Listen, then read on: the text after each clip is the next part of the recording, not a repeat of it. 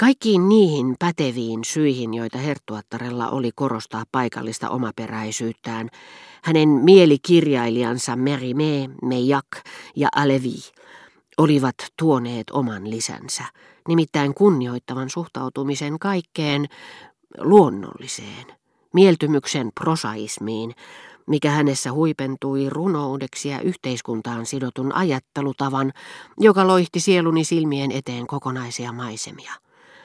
Eikä minua olisi yhtään ihmetyttänyt, vaikka Herttuatar olisi saamiinsa vaikutelmiin soveltanut myös taiteellisia pyrkimyksiä. Ja valinnut suurimmalle osalle sanoista ääntämistavan, joka hänen mielestään oli luonteenomaisin Ile-de-Francelle tai Champagnelle, sillä hän turvautui melkein yksinomaan, joskaan ei niin jyrkästi kuin kälynsä Marsant, sanastoon, jota vanha ranskalainen kirjailija olisi mainiosti voinut käyttää. Ja aina kun kyllästyin kirjavaan, moninaisista aineksista koostuvaan moderniin kieleen, tunsin Madame de Germantin puhetta kuunnellessani, vaikka tiesinkin sen ilmaisukyvyltään rajoittuneemmaksi, lepoa ja rauhaa. Jos satuin olemaan hänen kanssaan kahden, niin että hän tuli tavallista enemmän säännöstelleeksi, kirkastaneeksi sanojensa vuota. Se oli samantapaista kuin tuntee jotakin vanhaa laulua kuunnellessaan. Silloin siinä herttuatarta katsellessani ja kuunnellessani näin vangittuna hänen silmiensä päättymättömässä ja tyynessä iltapäivässä Ile-de-Francein tai Champagnen taivaan, joka levisi siinä sinertävänä kupuna saman kallistuskulman mukaisesti joka sillä oli myös Saint-Lung silmissä. Näiden eri kerrostumiensa kautta Madame de Germain tulkitsi milloin vanhinta aristokraattista Ranskaa, milloin taas paljon myöhäisempää aikakautta, omaksuessaan sävyn, johon Madame de Broglie olisi voinut kiittää ja moittia Victor Hugota heinäkuun kuningaskunnan aikoihin, tai sitten nauttiessaan kirjallisuudesta Meijakin ja Aleviin tapaan. Ensimmäinen kerrostuma miellytti minua enemmän kuin toinen. Se auttoi minua tehokkaammin lääkitsemään pettymystä, jonka minulle olivat aiheuttaneet matka ja saapuminen niin perin erilaiseen Faubourg Saint-Germainiin kuin etukäteen olin kuvitellut. Mutta toisestakin pidin enemmän kuin kolmannesta. Nyt oli kuitenkin niin, että Madame de Germant oli Germant miltei tahtomattaan, kun taas hänen pajeronisminsa ja Dyma nuorempaa kohtaan tuntemansa ihailu olivat tahdonalaisia ja harkittuja. Koska nämä mieltymykset olivat omieni täydellinen vastakohta, Madame de Germain tarjoili älylleni ja sielulleni kirjallisuutta puhuessaan Faubourg Saint-Germainista, eikä mielestäni koskaan ollut yhtä typerästi faubourilainen kuin puhuessaan minulle kirjallisuudesta. Madame d'Arpajon liikuttui viimeisistä säkeistä niin, että huudahti Ces reliques du cœur ont aussi leur poussière. Naisparka, minun tulee häntä sääli, sanoi Parman prinsessa Madame de Germantille. Eikö mitään, madame, ei häntä tarvitse sääliä. Hän on saanut ansionsa mukaan. Mutta suokaa anteeksi, että puhun tästä juuri teille. Hän rakastaa miestänne todella. Ei sinne päinkään, siihen hän ei pysty. Hän vain luulee rakastavansa niin kuin hän luulee siteeraavansa Victor Hugota, vaikka lausuukin mysseetä. Sanonpa teille jotakin, lisäsi Herttuatar alakuloisesti. Ketään ei todellinen tunne voisi liikuttaa enemmän kuin minua. Mutta minä kerron teille esimerkin hänen tunteistaan. Eilen hän pani toimeen hirvittävän kohtauksen. Teidän korkeutenne ehkä luulee sen johtuvan siitä, että Bassan rakastaa toista, tai ei rakasta häntä enää.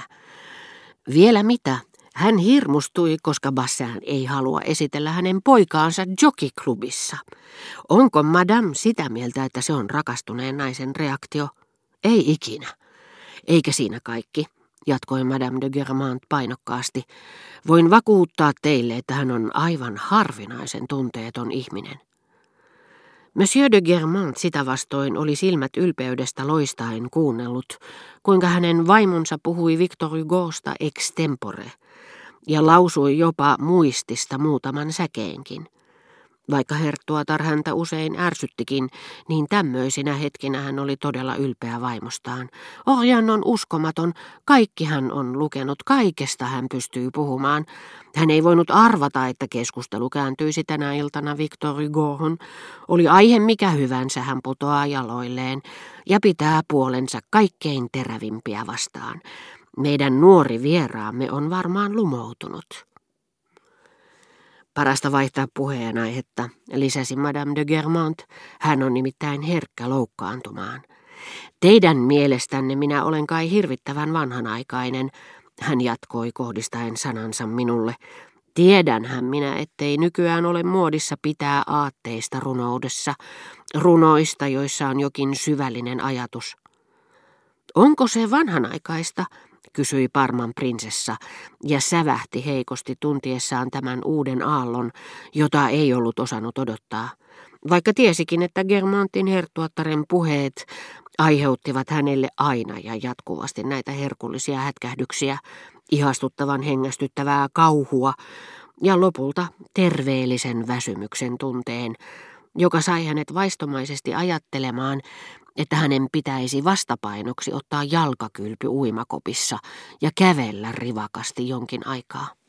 Mitä minuun tulee, Orjan, sanoi Madame de Brissac, niin minulla ei ole mitään sitä vastaan, että Victor Hugolla on aatteita. Päinvastoin, en vain ymmärrä, miksi hän etsii niitä kammottavuuksista.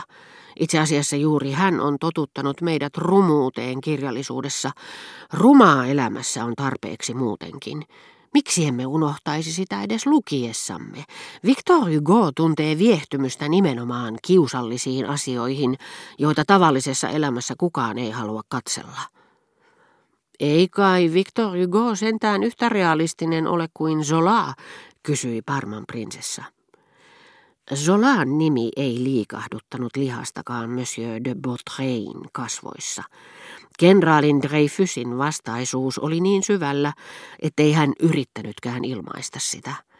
Ja maalikkoa hänen hyvän suovassa hiljaisuudessaan liikutti näitä asioita kosketeltaessa samantapainen hienotunteisuus, kuin se, jota pappi osoittaa välttäessään puhumasta ihmisten kirkollisista velvollisuuksista – tai liikemies, joka ei vahingossakaan suosittele kenellekään johtamaansa liikeyritystä, puhumattakaan Herkuleesta, joka suostuu olemaan niin lempeä, ettei jakele nyrkin iskuja.